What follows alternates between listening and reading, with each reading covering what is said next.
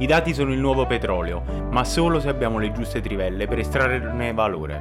Io sono Fabiano Sileo e parlo di business intelligence, Power BI, machine learning e cultura data driven da ormai 10 anni questo podcast nasce con l'ambiziosa missione di creare una cultura data driven e fornire gli strumenti in grado di estrarre valore dai dati, le famose trivelle. Lo faremo attraverso delle interviste, delle guide, dei tutorial e tantissimo altro. Parleremo di business intelligence, di Power BI, di machine learning, di intelligenza artificiale e tutto quello che devi sapere per iniziare a sfruttare davvero il più grande asset della tua azienda, ossia i dati.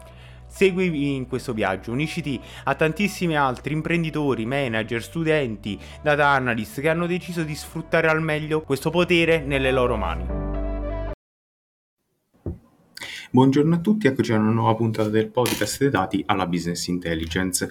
Oggi tocchiamo un argomento molto interessante e attuale, ossia il connubio fra uomo e digitale eh, e tecnologia. Dico attuale perché nell'era dell'intelligenza artificiale e della paura che questa possa rubare i posti di lavoro, comunque possa mettere in secondo piano l'essere umano, eh, parlare appunto di come invece l'intelligenza artificiale e la tecnologia in generale possa essere di aiuto all'uomo e mm, migliorare appunto la qualità del lavoro e della vita del, dell'essere umano sia in azienda che fuori dall'azienda diventa un tema secondo me super importante motivo per il quale ho deciso di invitare nuovamente Tiziano e Francesco che avete già conosciuto in qualche altro episodio eh, subito dopo l'uscita del loro libro eh, che tocca proprio questi argomenti. Quindi non ruberei troppo tempo in, con, con questa mia introduzione lascerei subito la parola a Tiziano e Francesco, a cui chiedo una velocissima presentazione per chi magari avesse perso uh, gli episodi precedenti e, e, poi entriamo un po' nel vivo per capire come la tecnologia possa essere appunto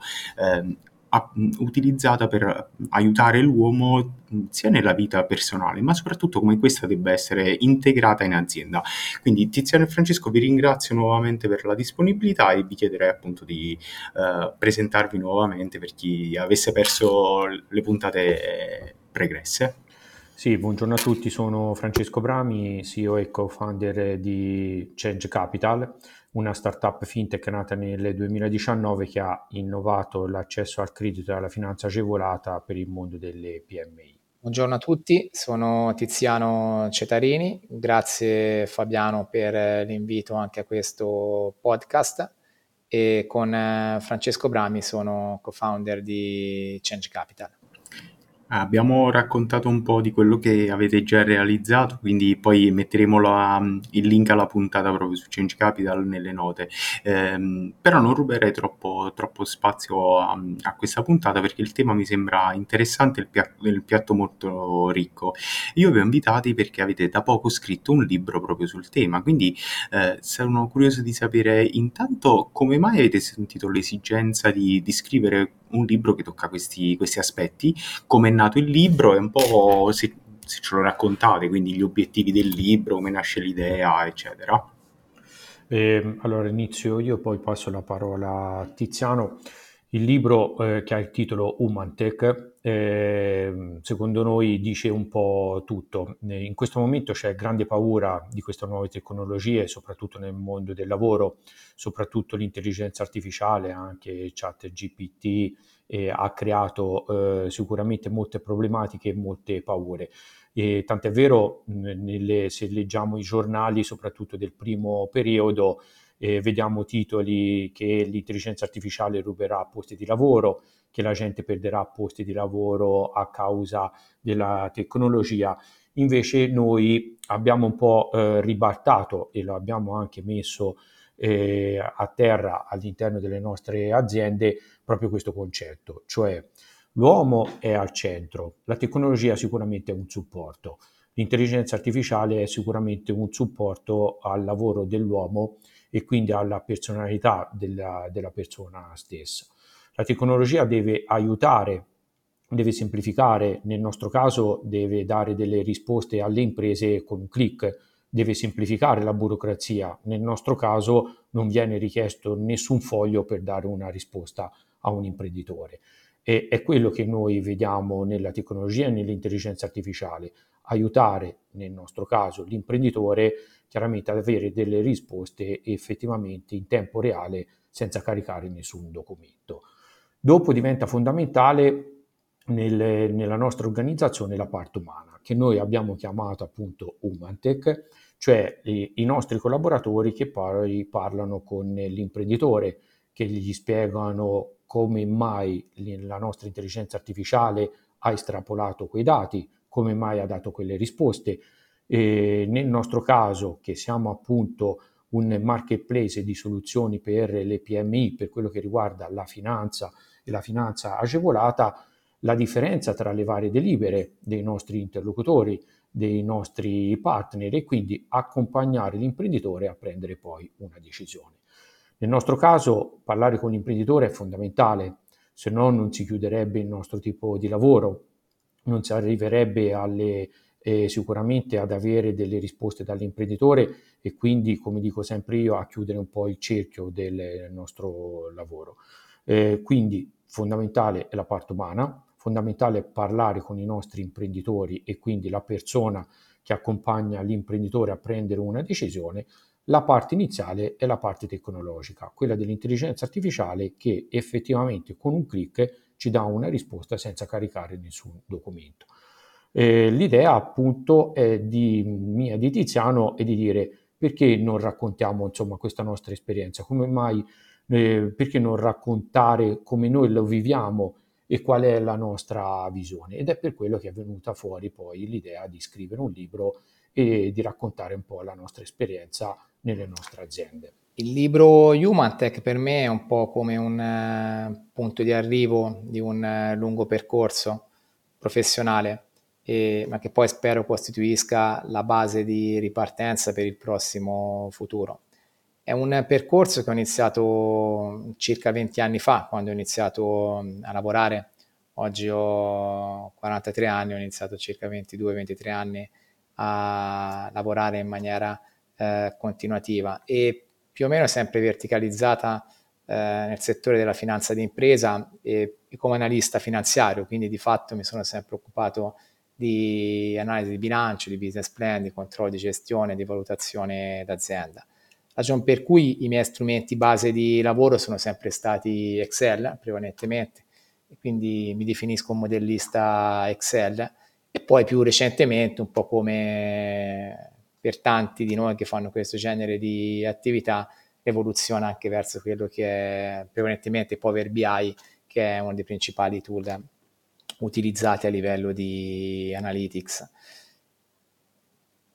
la mia spinta, quindi il mio obiettivo, eh, anche con l'esperienza di Change Capital, qual è stato? Cercare di automatizzare quanto più possibile tutta quell'attività manuale che c'è dietro la costruzione di un, uh, di un modello su Excel o di, uno, di un analytics su Power BI. E quindi abbiamo provato con Francesco ad applicare questa, um, questo obiettivo eh, nel settore della mediazione creditizia con eh, Change Capital, che ci ha portato allo sviluppo di una piattaforma che, come diceva prima Francesco, partendo da una semplice partita IVA riesco a digitalizzare quasi tutto il processo che sta intorno all'attività del, del, mediatore creditizio, che poi ora abbiamo anche recentemente esteso al settore della finanza agevolata. E quindi diciamo che sotto il profilo della digitalizzazione e tecnologia abbiamo fatto ottimi progressi da questo punto di vista e quindi qui c'è tutta la componente tech.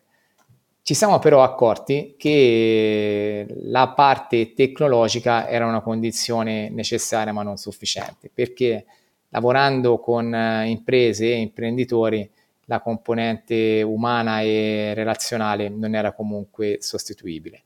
Ecco il, eh, che entra in gioco eh, la, la, componente human, ovvero la persona eh, che non è sostituibile dalla tecnologia, con particolare riferimento a quello che è il nostro mondo, che è il mondo corporate.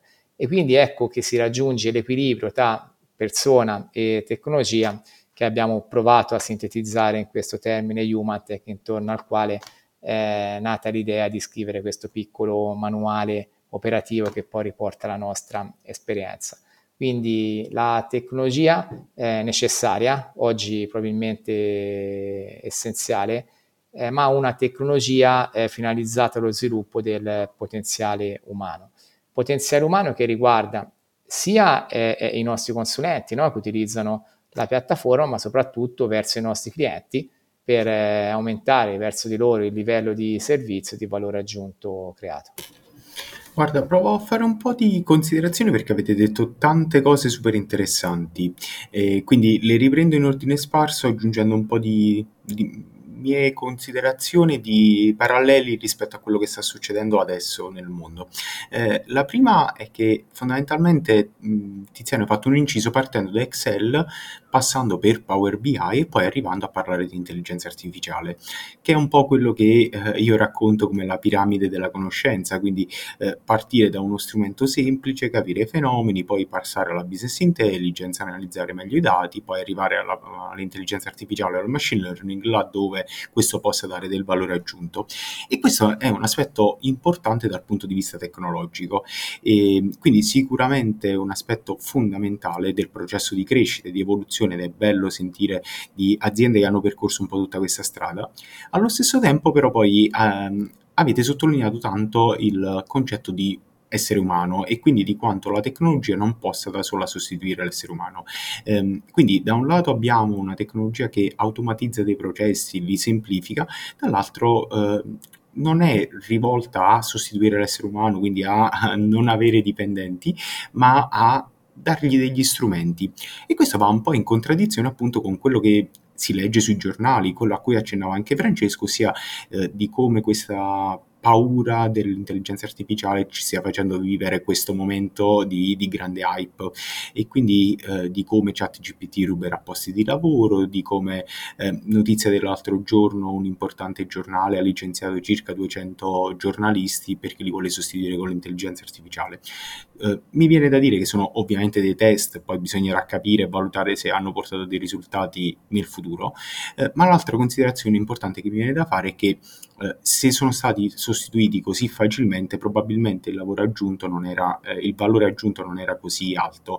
E quindi, mh, diciamo, se da un lato l'intelligenza artificiale, ma la tecnologia in generale, eh, potrebbe togliere dei posti di lavoro, dall'altra, secondo me, amplia le prospettive perché magari ci permette di fare cose mh, più semplici in maniera più semplice, di farne di più, di aumentare il valore e, e quindi non sostituisce l'essere umano.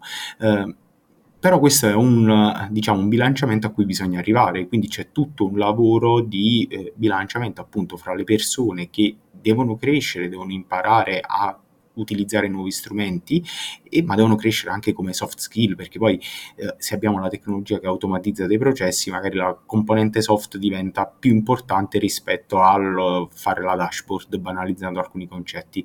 E, ehm, dall'altro lato mi viene da fare anche una riflessione diciamo storica, ossia su come siamo arrivati a questo, a questo momento storico.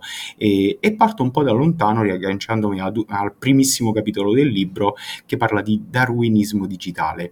Um, per come la, la, vedo io e mi sembra che siamo abbastanza allineati sul tema, um, tutto nasce dalla digitalizzazione, quindi i dati iniziano ad arrivare in azienda, parlando del mondo corporate, e, e quindi si inizia ad avere eh, bisogno di una tecnologia per poterli utilizzare e a quel punto c'è un po' il problema mh, della selezione naturale, quindi eh, da un lato abbiamo sempre strumenti migliori, dall'altro abbiamo persone che si devono adattare a questi strumenti e aziende che devono essere in grado di adattare le persone e gli strumenti al nuovo contesto. Quindi vorrei ripercorrere con voi un po' la storia di questo processo, come la vedete e come appunto poter raggiungere questo bilanciamento che poi diventa, diventa diventa fondamentale. Ecco. Quello che penso io, Fabiano, è che come tutte le, eh, le trasformazioni o comunque eh, gli eventi che hanno creato chiaramente questi punti di rottura succederà anche con l'intelligenza artificiale e con la digitalizzazione nei processi produttivi. Quindi sicuramente avremo delle perdite di lavoro su alcuni settori, te ne hai fatto un esempio che è quello lì dei giornalisti, però dobbiamo pensare anche a tutte le start-up che sono nate intorno all'intelligenza artificiale e che hanno creato posti di lavoro. Eh, quelli lì sono nuovi posti di lavoro. Sicuramente quando succede poi che arrivano queste trasformazioni eh, ci saranno chiaramente delle nuove figure quindi di nuovi percorsi anche di studio all'interno delle università. Eh, io ecco, me lo immagino in questo modo. Pensiamo anche a, all'aiuto che l'intelligenza artificiale sta dando invece alla robotica o anche alla cyber security, ad esempio, o ad, ehm, stavo leggendo anche un articolo che in America la stanno utilizzando per il mondo legale, cioè loro che eh, oltretutto eh, impostano eh, sulle vecchie sentenze, immaginare appunto che con un clic riescono ad avere tutte quelle informazioni che invece un avvocato normale dovrebbe leggere libri e libri e sentenze e sentenze. Quindi questo è un grosso aiuto che cambierà sicuramente il loro modo di lavorare e cambierà anche quella professione. Però anche in questo caso, come vedi, la tecnologia aiuta poi la parte umana.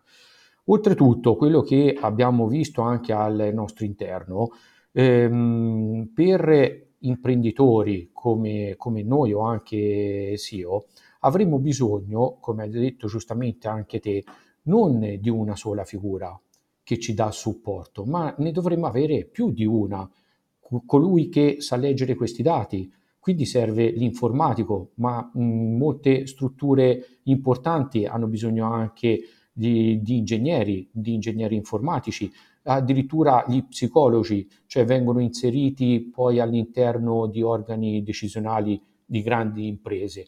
Quindi come vedi non è più solo una persona che prenderà una decisione, ma sarà un gruppo di persone che prenderanno le decisioni in base anche alla lettura nel modo corretto dei dati che gli arriveranno dalla tecnologia e dall'intelligenza artificiale che sempre di più viene inserita all'interno delle organizzazioni imprenditoriali. Eh, Fabiano, hai citato il termine darwinismo digitale che poi è il titolo del primo capitolo del, del libro. Eh, cosa vogliamo intendere per eh, darwinismo digitale? Eh, evoluzione. E quando c'è evoluzione non stiamo a discutere di modelli, ehm, paradigmi, eh, l'evoluzione non, non la contrasti eh, non sei tu a decidere le regole del gioco dell'evoluzione. Eh, all'evoluzione ti puoi solo adattare, appunto come aveva capito Darwin.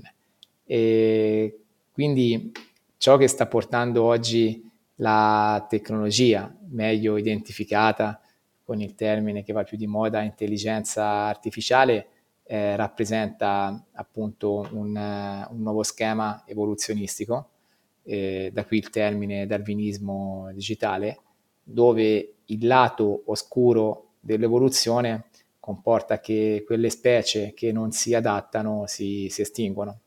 Eh, l'evoluzione è micidiale, non guarda in faccia a nessuno. E, però non è che si estinguono eh, le specie eh, meno, meno forti, si estinguono le specie che non si adattano. Non a caso si sono estinti i dinosauri, anche se erano i più forti, eh, ma non i topolini, perché si sono meglio adattati. Quindi eh, che, il concetto che vogliamo comunicare e esprimere è il concetto di adattamento. Nel libro vengono citati anche alcuni ormai stranoti casi aziendali, basta pensare a Blockbuster e a Netflix. Eh, Basta pensare a BlackBerry, è stato il mio primo cellulare eh, professionale e a ciò che poi ha comportato l'iPhone di, di Apple. E questa è evoluzione.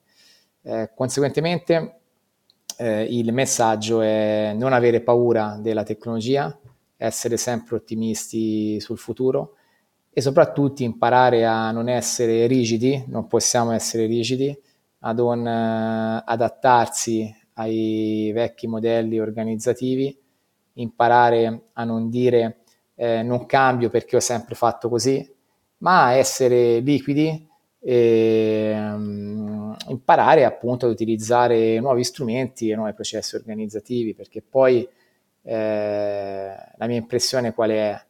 È che da un lato lavori, come citavi tu, a basso valore aggiunto, eh, che non sono i lavori manuali, eh. di lavori manuali c'è l'artigiano, magari ce ne fossero e, e saranno i padroni del mondo gli, gli artigiani, ma tutti quei lavori a basso valore aggiunto che andavano di moda fino a pochi mesi fa, ovvero scrivo un bel post su LinkedIn, eh, oggettivamente quelli li stiamo già sostituendo con eh, chat GPT.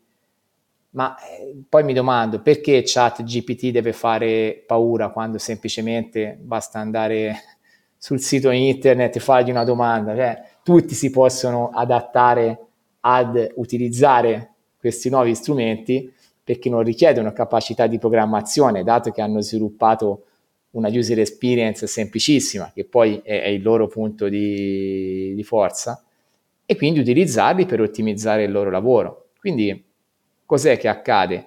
Che le persone possono eh, destinare il loro tempo e la loro energia ad attività di più elevato valore aggiunto e far fare l'attività di più basso valore aggiunto al, allo strumento di intelligenza artificiale. Ecco che quindi vista in questo modo per me è tutta un'opportunità da questo punto di vista. È un po' come quando siamo passati da Excel a Power BI e poi al machine learning. Per me è ottimo perché concentro l'80% delle mie risorse all'attività di analisi e definizione delle strategie e il 20% all'elaborazione dati. Quando lavoravo su Excel era esattamente asimmetrico, ovvero dovevo destinare l'80% del mio tempo all'elaborazione dati, il 20% del tempo all'analisi dei dati. Stessa cosa se vogliamo parlare dei famosi creatori dei contenuti di cui tanto si parla adesso, sia di testo che audio, che video, che di grafica, Ecco, secondo me quelli che sono oggi gli strumenti di intelligenza artificiale gli possono permettere di sviluppare il contenuto solo con il 20% del tempo grazie allo strumento di intelligenza artificiale, ma magari stare prima a definire la strategia, la tipologia di contenuto, la diffusione, l'interazione con gli utenti per il restante 80%. È chiaro che quindi coloro che si nascondevano appunto eh, eh, dietro eh, l'operatività oggi escono allo scoperto, ovvero vedremo che le persone più brillanti eh, ce ne sarà sempre più bisogno e di quelle oggettivamente meno brillanti o più abituate a valori a basso valore aggiunto rischiano di incorrere in ciò che è il darwinismo digitale. E ripeto, eh, tutte invece quelle attività eh, operative eh, di manodopera specializzata dal muratore all'idraulico all'elettricista eh, è ciò che prevalentemente mancherà, compreso medici e infermieri, e che non andranno a essere sostituiti dall'intelligenza artificiale. Sicuramente tool di intelligenza artificiale potranno, eh, compreso l'IoT, potranno agevolare anche questo genere di attività. Coloro più a rischio sono i colletti bianchi, eh, coloro che erano abituati a fare lavori di ufficio, dalla contabilità eh, alle professioni, incluse professioni qualificate come possono essere quelle di avvocati e commercialisti, quali se non si adattano rischiano oggettivamente anche di progressivamente incorrere verso un'estinzione. Guarda, mm, mi ricollego a quello che hai detto perché hai toccato vari punti. Eh, mi sono piaciuti anche alcuni punti di Francesco, però poi li userò come gancio per la prossima domanda. Quindi commento prima quello che dicevi tu, Tiziano.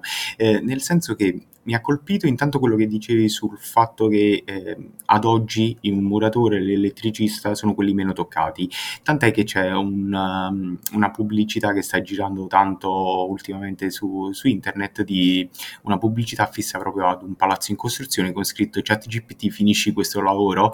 Eh, proprio per rimarcare che ad oggi eh, questa tipologia di eh, lavori sono poco impattati non è detto che non lo saranno in futuro, il tema rimane lo stesso, nel senso che anche in quel caso ci sono parti del lavoro, task uh, a poco valore aggiunto e task invece a valore aggiunto maggiore, perché un discorso è tirare sul palazzo, un discorso è mettere la calce, eh, quindi banalizzando ovviamente all'estremo i concetti. Quindi probabilmente anche lì prima o poi la tecnologia arriverà ed automatizzerà alcuni task, magari quelli pesanti in cui devi andare a spostare semplicemente peso, eh, ma rimarrà comunque una parte di artigianalità di umano.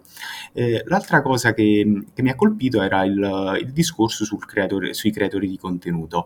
Eh, diciamo, non mi sento di essere all'altezza di poter fare un, un un ragionamento su questo tipo perché ci sono sicuramente creatori di contenuto molto più bravi e famosi di me, tuttavia io mi diciamo, diverto sia tramite questo podcast su LinkedIn eccetera a scrivere e, e a parlare. E ti dico la mia reazione nel senso che di fatto tutte queste attività sono in parte automatizzabili. E io ne sono felice. Perché? Perché sto facendo un po' di esperimenti proprio per automatizzare una serie di task che altrimenti avrei dovuto fare a mano. E quindi banalmente prendere l'audio, trasformarlo in un testo, da questo testo riassumere le cose principali e poi usare questi riassunti diciamo come traccia per poter eh, fare dei ragionamenti, commentarli e, e quindi aggiungere valore a quello che già è stato detto è qualcosa che se avessi dovuto fare a mano avrebbe richiesto probabilmente ore di lavoro perché devi risbobinare tutto l'audio, uh, scriverlo, riassumerlo, aggiungere contenuto e quindi a quel punto il lavoro uh, finisce lì perché hai finito il tempo. Invece adesso in pochi clic usando l'intelligenza artificiale e quindi Jasper AI, eh, ChatGPT, eccetera, ti trovi già un buon elaborato da cui partire e aggiungere valore.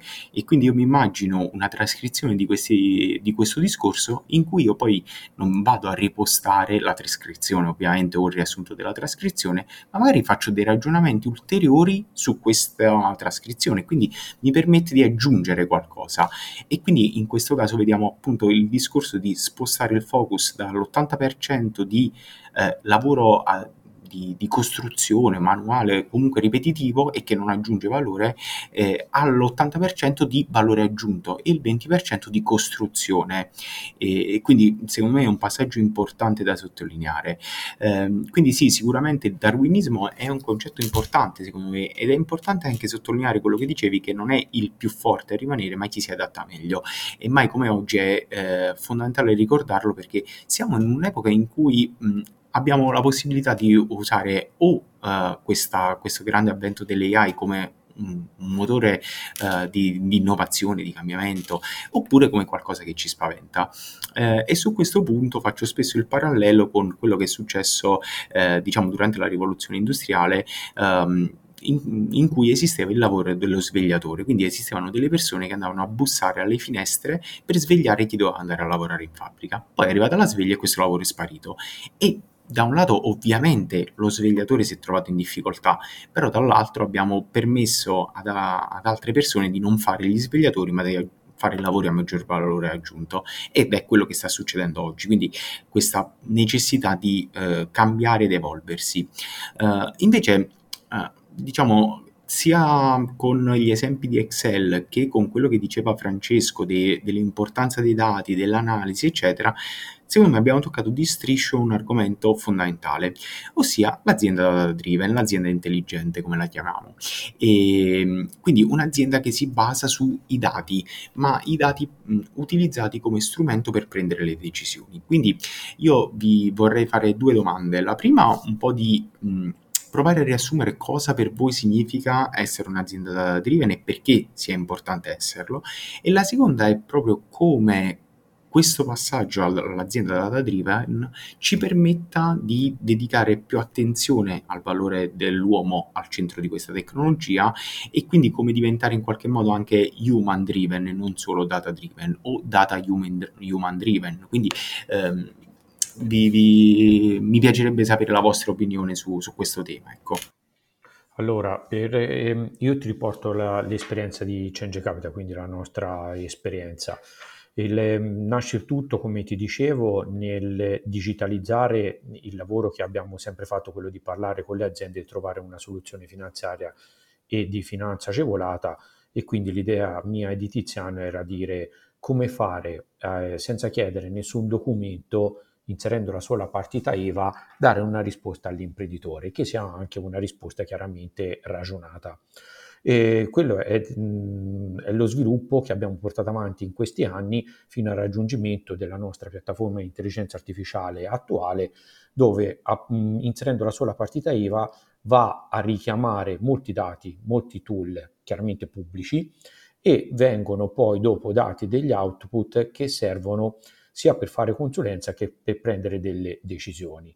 Da parte di chi? Da parte appunto dell'imprenditore e del nostro collaboratore. E qui ritorna la parte umana. Eh, diventa fondamentale eh, quindi una volta aver ricevuto tutte queste informazioni renderle fruibili con dei grafici o comunque con una user experience molto, molto facile, molto agile da, eh, e molto comprensibile. Questo deve servire alla nostra persona e all'imprenditore per poi dopo scegliere, nel nostro caso, il miglior prodotto per l'impresa la migliore soluzione per l'impresa. Quindi diventa per noi fondamentale avere molti dati, recepire molti dati anche attraverso più tool e più eh, anche eh, software che restituiscono questi tipi di dati. Poi dopo chiaramente serve la parte umana che eh, cerca di rimpaginarli e comunque renderli fruibili per poi prendere delle decisioni. Questa è un po' stata la nostra esperienza. Quindi in questo caso, come puoi ben capire, la tecnologia ci ha aiutato a risolvere un problema, che poi secondo me è l'aspetto fondamentale. Fondamentale perché ormai anche fintech è una parola passata, no? ormai si parla di, siamo passati all'open finance, o anzi open banking, open finance, embedded, cioè al giorno d'oggi noi che non siamo una banca, ma chiunque può fare delle operazioni che prima le potevano fare solo le banche, ma immaginiamo il buy now pay later, cioè anche quello alla fine, quindi inserito all'interno dell'e-commerce, alla fine è una dilazione di pagamento che viene fatta con un click. Immaginiamo quindi lo sviluppo che si è avuto in questi pochi anni. E il solito discorso è anche nel nostro mondo. Prima si viaggiava con una valigetta piena di fogli, si chiedevano 200 firme, ci, voleva, ci voleva due mesi per dare una risposta all'impresa e ora invece non chiediamo nulla, inseriamo una partita IVA e con un clic e diamo delle risposte. Ecco. Ho, ho, utilizzato la tecnologia per risolvere dei, un problema burocratico e di tempistica. Il termine data driven è un po' l'applicazione nel contesto aziendale del concetto di darwinismo digitale. In che senso? Nel senso che eh, secondo me, ma eh, anche questo ormai è diventato un, un paradigma, eh, se in un contesto aziendale non si ha la consapevolezza e il controllo dei dati in, eh, in un mondo, in un mercato complesso come quello attuale, l'azienda rischia. Rischia perché non si possono prendere oggi decisioni consapevoli e razionali se non si hanno i dati a disposizione. Ma oggi avere dati a disposizione non significa avere il bilancio o la contabilità aggiornata, significa riuscire ad aggregare tutti quelli che sono i dati aziendali e sostanzialmente tutte le operazioni aziendali generano dati. E quindi non parlo solo della parte amministrazione, finanza e controllo, ma soprattutto di tutto quello che è il contesto operation, quindi produzione commerciale fino ad arrivare al mondo marketing, trasformarli in dati, aggregarli, ma a quel punto il problema è avere a disposizione una grande mole dei dati e quando si hanno troppi dati non si riesce comunque ad interpretarli. Ecco che allora entrano in eh, gioco gli strumenti degli analytics che ci servono per eh, semplificare l'analisi di questi dati. Ecco quindi che se da un lato ho metodi e strumenti per raccogliere dati, quindi generare dati e raccogliere dati, dall'altro i giusti strumenti per analizzare dati, trasformarli in metriche di facile lettura, a quel punto entra in gioco la componente umana, come dicevi prima tu, Fabiano, ovvero la persona ad oggi non sostituibile eh, neppure da questo punto di vista, che prende le decisioni, ma prende delle decisioni razionali e consapevoli aiutata anche dall'analisi dei dati. Poi naturalmente entra in gioco la visione, la strategia, l'intuizione, la componente diciamo di intelligenza emotiva, ma il solo quoziente intellettivo di una singola persona oggi non è più sufficiente per eh, prendere decisioni in un contesto aziendale che è molto complesso. Quindi ecco, avere eh, da un lato una cultura data driven, dall'altro un, un approccio data driven in un contesto aziendale oggi è secondo me ehm, obbligatorio a questo punto. Eh, non a caso eh, anche il nuovo diritto societario che eh, tipicamente eh, arriva sempre un po' dopo no? rispetto ai contesti di mercato, ha obbligato eh, da codice alle aziende a dotarsi di un adeguato sistema di organizzazione e controllo, che tradotto in termini tecnici significa avere eh, un'azienda data driven e quindi di dotarsi sia degli strumenti sia delle persone in grado di gestire e governare questo processo. Poi qui si potrebbe aprire un ulteriore tema, ovvero la grande azienda può assumere eh, data scientist no? Adegua- adeguati per fare questo, può investire in software adeguati che eh, costano, eh, la piccola azienda come fa? E per la piccola azienda, non a caso, stanno qui nascendo soluzioni coerenti sia sotto il profilo della complessità che dell'investimento anche per le PMI, eh, il mercato inizia ad eh, offrirle e quindi anche in questo caso ciò che fa la differenza è avere l'imprenditore con una visione eh, che non sia solo una visione di natura commerciale e di business, ma anche di cultura aziendale interna che oggi non può non essere orientata verso un tipo di cultura data driven. Assolutamente sì, mi viene da dire che ehm, è anche abbastanza normale che sulle PMI si stia arrivando adesso, nel senso che tutte queste eh, evoluzioni nascono nelle corporate e poi scendono nelle PMI perché hanno bisogno comunque di cambiare, di evolversi e in alcuni casi anche di semplificarsi, perché non è detto che la PMI abbia bisogno per forza di fare eh, gli algoritmi di intelligenza artificiale, di machine learning. Eh, o comunque non è detto che ne abbia necessità all'istante T con zero. Magari prima basta iniziare a fare un po' di analisi dei dati, quindi eh, iniziare a fare un po' di business intelligence e iniziare a prendere decisioni data driven.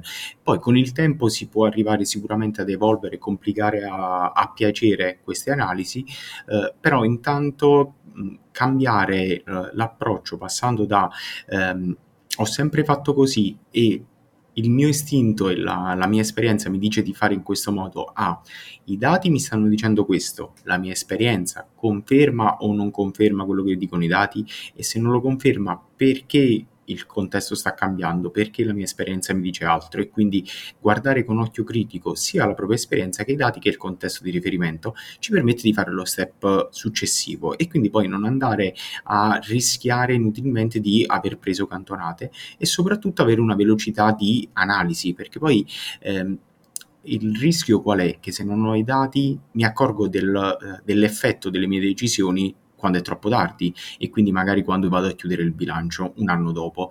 Invece se ho i dati magari riesco a monitorarli e dopo un mese capisco se ho preso una decisione corretta, sbagliata e in parte magari cambiarla. Ehm, quindi eh, diciamo sposo appieno quello che avete raccontato, eh, però vi faccio la domanda difficile. Come si porta tutto questo in un'azienda? Quindi se, se io fossi l'imprenditore che ha ascoltato questo podcast, eh, è stato è colpito da questo approccio e vuole iniziare a portarlo in azienda. Come, come fare sia dal punto di vista strategico, culturale, che poi anche un po' più pratico, operativo, cioè da dove si parte? Allora, eh, non è sicuramente facile, è un percorso che ha le sue tempistiche. Secondo me, eh, Fabiano, la cosa più difficile è trovare le persone giuste che ti possono accompagnare in questo percorso da inserire all'interno dell'impresa. Almeno per noi è stato quello avere subito la visione di quello che vogliamo fare e anche lì eh, abbiamo fatto più test, eh, test andati bene, andati male.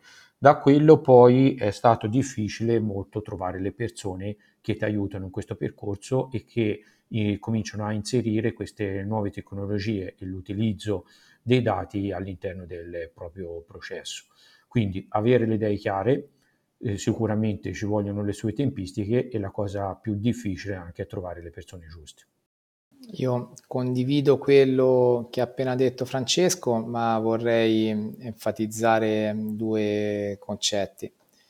Il primo è che questo genere di cambiamenti lo si porta avanti solo con un approccio top down, ovvero ci vuole una persona, il capo, che decide che si fa così. Questo perché l'avversione al cambiamento nella parte più bassa della piramide aziendale è quasi sempre totale, perché le persone sono abituate ad utilizzare il loro metodo di lavoro, il, il loro software, il loro tool e quella che è la mia esperienza è che persone non necessariamente per questioni anagrafiche, ma di mentalità, ogni volta che gli proponi una cosa nuova o di cambiare metodo, il primo approccio è sempre negativo, di chiudersi a riccio, la non volontà di, di imparare. E questo è il principale limite, ragion per cui primo approccio deve essere top down e quando lo adotti devi accettare di avere vittime collaterali, ovvero persone che non eh, si adatteranno al cambiamento e quindi eh, che andranno a lavorare da un'altra parte. Eh, ciò che riguarda anche la nostra esperienza, nel senso che ostacolano il cambiamento e loro stessi si rendono conto di dover cambiare posto di lavoro. Questo è un elemento. Guarda, aggiungo un pezzettino a quello che dici perché mi piace tanto, perché se non fosse top down eh, non è detto che si arriverebbe all'obiettivo, cioè anche qualora eh, per puro caso trovassi una persona che è pronta al cambiamento, vuole cambiare internamente, ma non ha il ruolo e il budget e il potere per, poter, per farlo, poi si trova nella situazione di essere frustrato e di andare dal proprio capo, proporgli delle idee, magari vedere che queste idee vengono bocciate perché magari è il capo ad avere un'avversione al cambiamento. Quindi queste idee non arriveranno mai a, a concretizzarsi e quindi poi magari perdi una persona valida che poteva aiutarti in questa trasformazione solo perché eh, non poteva essere lui a guidare questa trasformazione. Corretto ed è esattamente così. Non può essere bottom up, funziona solo se è top down, anche se magari è meno di moda dirlo, ma è esattamente così. Il secondo elemento è cultura del fallimento quando si fanno cose nuove, come appunto una evoluzione verso un uh, approccio data driven in un contesto aziendale o l'adozione di strumenti di machine learning, di analytics, di intelligenza artificiale, non esistono manuali di istruzione. Conseguentemente l'unica soluzione è un approccio agile, ovvero provare, sbagliare, migliorarsi. E anche questo tipo di, di, cultura e di filosofia è un tipo di cultura poco presente nei nostri contesti aziendali. Nelle grandi organizzazioni, perché ti dicono i manager che non possono rischiare, hanno il budget, hanno gli obiettivi, non possono provare, fallire e migliorare, non possono sperimentare, semplicemente. Nelle piccole organizzazioni l'imprenditore eh, uno non accetta di fallire no? in, in ciò che fa e quindi tende a fare solo cose ragionevolmente sicure rispetto a quello che faceva prima. E in più, oggettivamente, non tutti si possono permettere di avere risorse finanziarie e umane per eh, provare, sbagliare e riprovare ancora. E questo è il secondo limite all'adozione di un approccio data driven o di nuove tecnologie eh, nei contesti aziendali, perché alla fine è a tutti gli effetti ricerca e sviluppo, ma è una ricerca e sviluppo spesso non compresa perché tipicamente l'imprenditore o il manager fa ricerca e sviluppo in ambito core business, quindi un nuovo prodotto piuttosto che un nuovo mercato. Fare ricerca e sviluppo per cambiare cultura e organizzazione interna non è direttamente afferente al core business, ma in questo caso però è ancora più importante perché secondo me, ricondotti al concetto del darwinismo digitale, diventa una questione di sopravvivenza dell'azienda stessa, della continuità aziendale. Quindi ecco, i due elementi necessari per andare verso questa direzione sono approccio top down e cultura agile o agile in termini anglosassoni.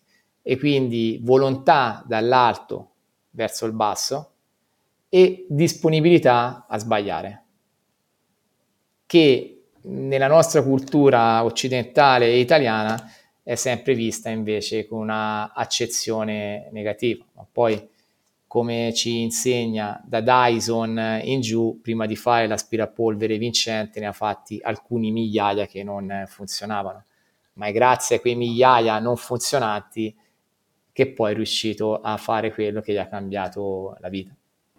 Assolutamente sì, e poi eh, diciamo questo in America è più presente come, come, filosofia. In America c'è la filosofia dello sbaglia, pre- sbaglia tanto e impara presto, e, quindi il fallimento è visto come qualcosa per imparare. In Italia invece è un po' un marchio che ti porti dietro.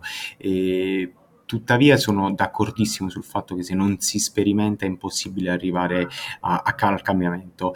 Eh, aggiungo solo un pezzettino perché, e poi ditemi co- cosa ne pensate ovviamente, eh, perché secondo me appunto questo è un processo, quindi non è un compro un software, assumo una persona e ho cambiato l'azienda.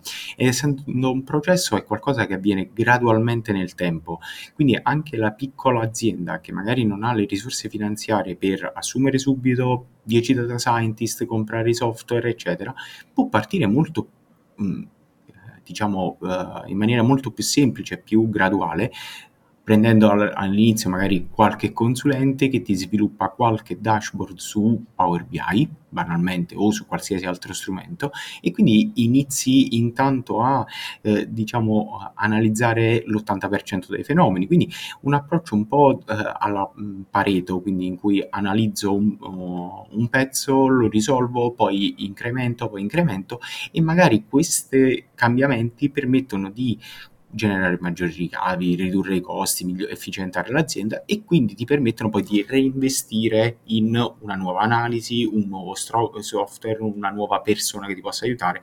Quindi è anche un percorso che si può intraprendere. Ovvio è che non avremo uh, domani la, l'infrastruttura di OpenAI, di Facebook, di Google, forse neanche serve, eh, però piano piano ci avviciniamo ad essere data driven. È un viaggio, non è, cioè una maratona, non è un 100 metri. Allora, eh, sì, ti rispondo che è stato anche chiaramente il nostro approccio. Dall'altro punto di vista, però, dal rovescio della medaglia, che il mondo di oggi va veramente a mille, un po' in tutti i settori, eh.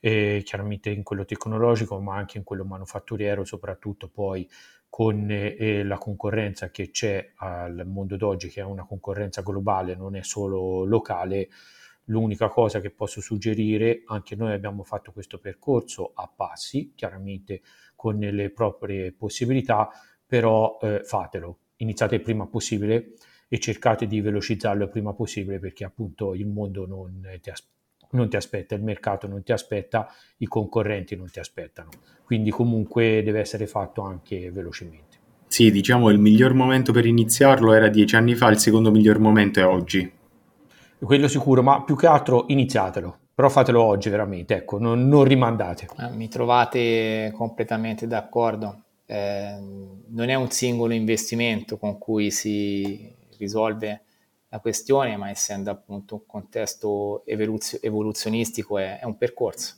è una filosofia, è ottimismo verso il futuro eh, essere aperti verso le novità, le nuove tecnologie. E quindi è un eh, abbracciare tutto ciò che le nuove tecnologie di buono ci stanno portando. Quindi eh, non possiamo che non eh, seguire il flusso. E controcorrente qui non, eh, non si va.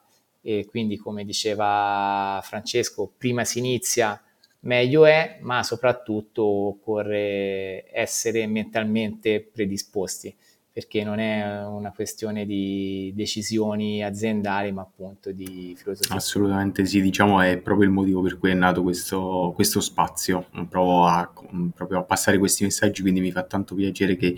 Um, sentirli dalle vostre voci, quindi da chi sta poi nel, sul campo tutti i giorni.